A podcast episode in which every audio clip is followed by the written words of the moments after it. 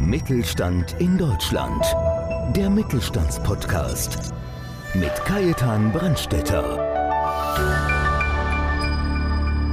Clemens Keusch ist ausgebildeter Medienkaufmann, Kameramann und Cutter. Mit seiner Marke Videseo Video Marketing setzt er Unternehmen ins richtige Licht in Form von Imagefilmen, Werbespots oder Livestreaming-Events. Seine Kunden reichen vom Einzelunternehmen bis zum Automobilkonzern, aber auch Politiker stehen vor seiner Kamera. In der heutigen Episode spricht er über seine zahlreichen Erfahrungen der letzten Jahre, was er heute vielleicht vielleicht anders machen würde und vieles mehr.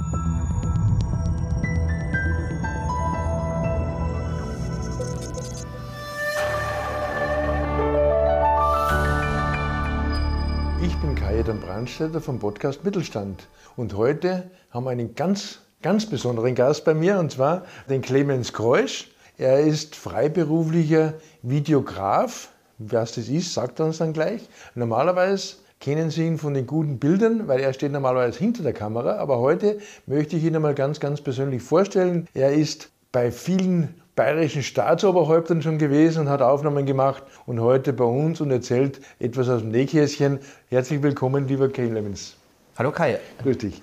Ja, Clemens, wie bist du eigentlich zu dem gekommen, was du heute machst? Oder erzähl uns mal ein bisschen was aus deinem Leben, bitte. Ja, an der Stelle möchte ich auch nochmal da bedanken, ja, die Gäste, die wir hier haben, sich meistens bei dir für die Einladung. Ich möchte mich an der Stelle mal für die Zusammenarbeit mit dir bedanken. Wir haben ja da im August gestartet mit dem Podcast, haben da schon einen anderen Podcast, der sich auch mit dem Thema Mittelstand beschäftigt, in kürzester Zeit überholt. Die Aufrufe steigen ständig und vielleicht an der Stelle auch nochmal, das Team ist ja noch größer. Ich weiß gar nicht, ob unsere Zuschauer und Zuhörer das wissen. Da gibt es ja auch noch den Volker Pitsch und den Jürgen Stündel und auch den Holger Hoffmann, der uns da im Online-Marketing unterstützt. Den Stefan Bronner nicht zu Stefan vergessen. Stefan Bronner dürfen wir auch nicht vergessen, genau. Und das möchte ich an der Stelle auch nochmal, wenn ich jetzt da vor der Kamera bin, den Rest vom Team auch nochmal erwähnen, genau. Und ja, wie bin ich zu dem gekommen, was ich mache? Also ich bin hobbymäßig Musiker, also so Musik ist schon immer mein Lebenselixier und Musik ist ja auch ein Medium sozusagen. Und ich habe dann in meiner Jugend sozusagen ja, Konzerte organisiert, Open Airs mit Bands und so weiter und habe da so für mich entdeckt, dass mir so die Arbeit hinter den Kulissen sehr viel Spaß macht sozusagen und habe dann auch angefangen, mich für Fotografie zu interessieren, habe auch schon immer gern Filme geschaut und bin dann halt von der Musik oder über die Musik dann so in die bildhafte Kreation gekommen sozusagen. Ja, da so meine kreative Ader entdeckt, wollte dann eine Ausbildung zum Mediengestalter Bild und Ton machen, habe mich da auch bei verschiedenen Unternehmen in München beworben, habe da aber jetzt nicht gleich einen Ausbildungsplatz bekommen und habe dann erstmal eine Ausbildung zum AV-Kaufmann gemacht. Also das ist eine Abkürzung für Kaufmann für audiovisuelle Medien. Das ist ein ziemlich langes Ding irgendwie. Habe da erst diese kaufmännische Ausbildung gemacht, die halt auf äh, Film- und Musikproduktion spezialisiert ist sozusagen, also was so in Richtung Producer-Tätigkeit geht. Habe das dank Abitur verkürzen können auf zwei Jahre. Also das kann man dann immer, wenn der Betrieb zustimmt, die Ausbildung abkürzen. Und habe dann im Anschluss dann noch einen Ausbildungsplatz zum Mediengestalter Bild und Ton eben bekommen habe dann noch eine zweite Ausbildung gemacht und der Mediengestalter Bild und Ton, sagt man bei uns in der Branche so, ist so ein bisschen die eierlegende Wollmilchsau. Ne? Wenn man dann fertig ist, dann kann man irgendwie alles, aber nicht so richtig. Und dann muss man halt so ein bisschen schauen, wo es dann hingehen soll. Bin dann nach der Ausbildung von dem Betrieb, wo ich da war, unbefristet übernommen worden, also ein unbefristetes Arbeitsverhältnis, was jetzt auch in der Branche nicht unbedingt üblich ist, dass man sowas kriegt nach der Ausbildung gleich. Und war dann da angestellt, habe da in Studioproduktionen gearbeitet, also vor Greenscreen, Reportagen gedreht, alles Mögliche. Und die Firma ist dann leider irgendwann in Insolvenz gegangen. War auch eine relativ unschöne Erfahrung, wenn man dann so ja, das Gehalt nicht mehr bezahlt bekommt, irgendwie, für das man gearbeitet hat. Und bin dann betriebsbedingt gekündigt worden, weil halt die, die Firma in Insolvenz war.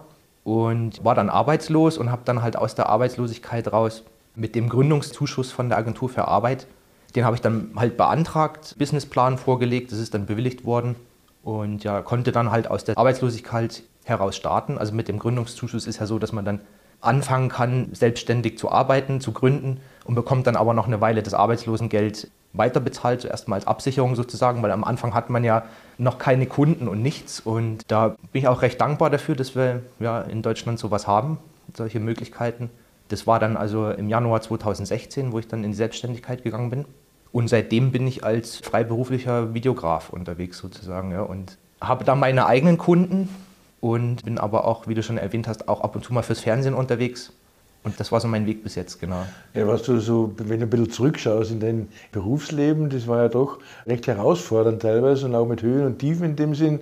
Gibt es irgendwas, wo du sagst, okay, das würde ich heute nicht mehr machen oder anders machen? Das finde ich eine ziemlich spannende Frage, weil, wie du ja vorhin schon erwähnt hast, ich bin ja der technische Produzent sozusagen vom Podcast Mittelstand. Also du machst ja da das Marketing und lädst die Gäste ein oder bei dir gehen die Bewerbungen ein, sagen wir mal so. Und jetzt so aus meiner Erinnerung heraus sagen die meisten Leute auf diese Frage, nee, also ich würde alles wieder genauso machen, weil das hat mich ja auch zu dem Menschen gemacht, der ich heutzutage bin. Ne? Die Fehler oder prägen uns auch oder man lernt auch aus Fehlern. Ich würde aber sagen, mit dem Wissen, das ich heute habe, würde ich nicht nochmal alles so machen, sondern ich würde mir vielleicht doch das eine oder andere auf die Nase fallen, irgendwie ersparen. Aber es ist ja auch nur hypothetisch, weil ja, man kann ja die Zeit nicht zurückdrehen.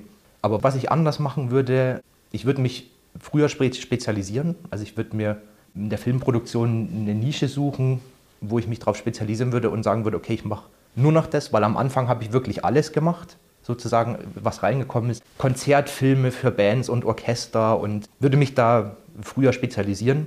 Und was ich auch anders machen würde, ich würde nicht mehr im Homeoffice gründen. Also ich glaube, es haben jetzt auch ganz viele Leute während Corona so die Erfahrung gemacht, dass das nicht ganz einfach ist, im Homeoffice zu sitzen. Und ich habe das halt am Anfang das halt aus Kostengründen natürlich gemacht, dass ich da ja, aus dem Homeoffice raus gegründet habe habe dann aber für mich mit der Zeit festgestellt, dass das für mich so die Trennung zwischen einem Arbeitsort und einem Wohnort, dass das schon wichtig ist. Aber wenn man so das Arbeitszimmer in der Wohnung hat, dann kommt man oft nicht so richtig raus und so. Und das würde ich anders machen. Ja. Ja, aber du sagst was ganz was Wichtiges, weil wir haben ja auch viele Startups und Firmengründer auch bei uns, auch bei unseren Zuhörern natürlich auch. Und ich kann es auch nur jedem empfehlen, das auch mit ein bisschen Abstand zu machen. Man muss nicht irgendwie, sagen wir, jetzt prahlen, dass man sagt, okay, ich muss jetzt unbedingt eine riesengroße Fassade aufbauen. Aber alleine, wenn ich jetzt das bei mir sehe, also bei mir ist das Hauptthema Netzwerken und darum bin ich auch am Rundfunkplatz 2, dass ich einfach sage, ein schönes Büro, da man auch mal einen Gast einladen kann, das macht einfach mehr her, als wenn ich ich den irgendwo ins Wohnzimmer einlade. Also das ist schon ein wichtiger Punkt. Oder viele machen es dann so, dass sie sich irgendwo in einer Hotellobby treffen oder sonst irgendwo. Also momentan kann ich wirklich nur jeden ans Herz legen, wirklich genau zu überlegen, wie du schon den Tipp gegeben hast, lieber ein paar tausend Euro mehr Startdarlehen, aber dann richtig anfangen. Ein wichtiger Punkt ist, glaube ich, auch, dass man einfach mal die Tür hinter sich zumachen kann ja. und dann auch wirklich in den Feierabend geht, weil sonst ist man halt irgendwie so einfach rund um die Uhr in der Arbeit und das ist gerade in meinem Beruf auch wichtig für die Kreativität, dass man sich mal mit was anderem beschäftigt, ja? dass man zum Radlfahren geht oder zum Schwimmen oder irgendwas und, und nicht am Anfang, wenn man irgendwie heiß drauf ist, auf die Selbstständigkeit irgendwie sich da zu entwickeln, dass man dann dazu neigt, irgendwie vielleicht auch mal 12, 14 Stunden am Tag zu arbeiten. Und das ist am Anfang, glaube ich, schon okay, aber so auf Dauer muss man dann auch gucken, dass man einen Ausgleich dazu findet. Und da ist es, wie gesagt, gut, wenn man hinter sich die Tür zusperren kann und auch nach Hause gehen kann. Und ich habe das mir dann auch so gelegt, dass ich jetzt praktisch so ein kleines Studio habe und mein Wohnort aber fünf Minuten entfernt ist, wo ich praktisch zu Fuß hingehen kann. Aber ich habe trotzdem so eine kleine Distanz halt dazwischen. Ja. Also einmal die Tür zumachen und dann ist man einfach in der Arbeit. Genau. Schaut einfach besser aus. Ja, wir haben uns ja, glaube ich, 2017 oder was haben wir uns schon kennengelernt oder 18? Äh, hm, ich glaube, ich bin seit August 2018 bin ich Mitglied beim BVMW. Dann schon auch genau. Mitglied, genau. Ja, einer der Treuen auch schon seit Anfang an. Und so haben wir uns auch kennengelernt. Und mir ist ja immer wichtig, gerade das Thema Netzwerken, man einfach auch, wie du richtig gesagt hast, auf die Schnauze fallen oder auf, auf die Nase fallen. Du hast es fein ausgedrückt, entschuldige bitte, auf die Nase fallen. Das ist auch beim Netzwerken so, dass auch viele von unseren erfahrenen Unternehmerinnen und Unternehmer als Mentoren auftreten, da man wirklich sagen kann, da schau her, den Fehler habe ich gemacht, den musst du auch noch einmal machen. Also ich glaube, das ist also ganz bisschen das Geheimnis unseres Netzwerkes, dass man auf Mentoren zurückgreifen kann und den einen oder anderen Fehler eben dadurch auch vermeiden kann. Jetzt, lieber Clemens, ich kenne von dir einige Geschichten. Was kannst du, was darfst du erzählen, ohne Namen zu nennen, was so aus deiner Vergangenheit, so wenn du so Produktionen gemacht hast, was dir so Lustiges widerfahren ist? Willst du uns da was erzählen einmal? Was mir Lustiges widerfahren ist? Oder was Außergewöhnliches, sagen wir mal so, nicht unbedingt lustig. Ja, also außergewöhnlich. Ich habe so, wie gesagt, schon mal das ein oder andere Staatsoberhaupt oder Ministerpräsident auch mal vor der Nase gehabt, was ja recht interessant war irgendwie mal solchen Leuten zu begegnen, die so ja, in den Schallzentralen der Macht sitzen und da so die Geschicke des Landes lenken oder das fand ich recht interessant. Ansonsten lustige Geschichten. Ja, du brauchst auch nicht unbedingt aus dem Nähkästchen plaudern. Auf jeden Fall, dann bei einem Bier geht es besser, nicht so in der großen Runde. Ja, aber zum Beispiel, was auch interessant war, so die meisten Leute haben irgendwie Angst vor sich selber, wenn die Kamera läuft. Oder die, die fangen an, sich selber zu beobachten. Und viele sagen dann, ja, und bin so aufgeregt. Und das ist was, was, was mir Freude macht, irgendwie dann äh, die Leute so ein bisschen zu beruhigen und runterzubringen und sagen, okay, das ist alles nicht so schlimm und die Kamera beißt nicht. Und ich habe aber tatsächlich auch mal eine Dame vor der Kamera gehabt, die konnte sich nicht entspannen. Die hat nur vor sich hingestottert und wo wir dann wirklich abbrechen mussten und einfach und dann aber nachher auch wieder drüber gelacht haben, weil das kann halt einfach mal passieren. Ja. Ja, wir haben ja jetzt äh, die letzten Tage auch unser Team erweitert. Also wir haben ja jetzt in Zukunft auch den Jan Kunert als Moderator und ich habe dich ja auserkoren als mein Chef-Cutter oder Chefkameramann in dem Sinn. Wir werden ja auch demnächst in Berlin produzieren mhm. und in Mainz und alles läuft dann über deinen Schneidetisch, wenn man das so sagen darf. Und den Podcast haben wir gemeinsam vor, das wirklich groß zu machen und darum freue ich mich ganz besonders, dass ich da mit dir einen Partner gefunden habe, wo man sich wirklich zu 100 Prozent darauf verlassen kann. Es funktioniert einfach und auch unsere legendären Sommerfeste mittlerweile, diesmal wieder am 1. Juli, wo wir wieder dabei sind, macht einfach Spaß. Wenn du jetzt so in die Zukunft schaust, was sind eigentlich so deine Ziele für die Zukunft als Videograf? Mhm. Oder zum Videografen wollten wir noch was erzählen, was der genau macht.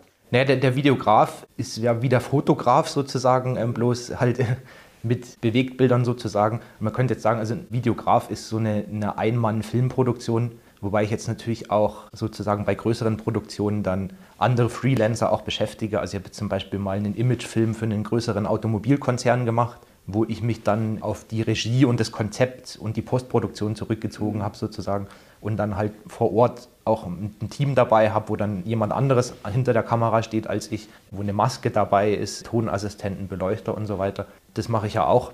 Aber die meisten Projekte, die ich mache, mache ich sozusagen als Solo-Videograf sozusagen wo ich dann auch bis zu zwei Kameras bediene oder auch jetzt während Corona gab es für mich ein bisschen ein neues Geschäftsfeld, was ich zwar 2018 auch schon mal ausprobiert habe, Thema Livestreaming, also auch Events zum Beispiel hybrid zu machen, habe ich 2018 schon das erste Mal gemacht. Und während Corona war es dann halt so, dass Events halt online stattfinden mussten, dass man die halt per Livestream überträgt. Ich habe zum Beispiel auch schon mal eine Kochsendung im Livestream gemacht mit einer Moderatorin und zwei Köchen. Genau. Und das ist so das, was der Videograf macht und was ich in Zukunft gern machen möchte.